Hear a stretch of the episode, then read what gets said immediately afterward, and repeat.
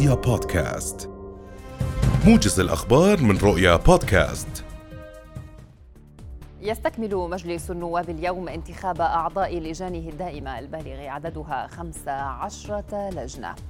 وكان المجلس قد اختار يوم الاثنين أعضاء لجانه التعليم والشباب النيابية بعد التوافق وانسحاب عدد من الأسماء من سباق المنافسة. قال وزير المياه والري محمد النجار إن الأردن يعاني من ندرة مصادره المائية. النجار دعا خلال لقائه مدير الإدارة الملكية لحماية البيئة إلى حماية تلك المصادر لضمان تزويد المياه للمواطنين وتحقيق مبدأ سيادة القانون من خلال تكثيف حملات ضبط المخالفات في عموم مناطق المملكة مبينا أن الوزارة تنفذ العديد من المهام الميدانية بهدف المحافظة على نوعية وحماية.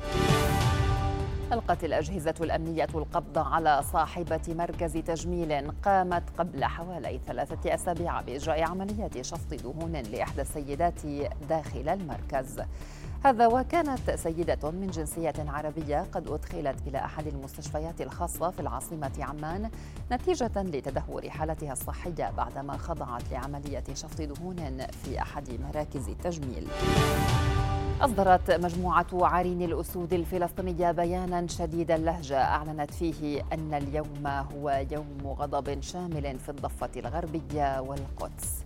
عرين الأسود توعدت في بيانها الاحتلال بأن دماء الشهداء لن تذهب هدرا وأن كل وعد قطعته سيقع. هذا وأعلنت وزارة الصحة الفلسطينية في أقل من 24 ساعة استشهاد أربعة فلسطينيين برصاص قوات الاحتلال الإسرائيلي. حذر المتحدث باسم البنتاغون من أن إطلاق تركيا عملية برية في سوريا من شأنه أن يعرض المكاسب التي تحققت في الحرب على عصابة داعش الإرهابية للخطر داعيا أنقرة إلى ضبط النفس.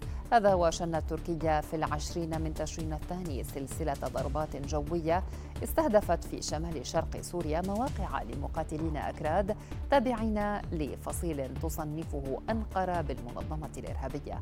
ومن جهته جدد الرئيس التركي الأسبوع الماضي التأكيد على أنه يعتزم إعطاء الأمر بشن هجوم بري متى حان الوقت لذلك.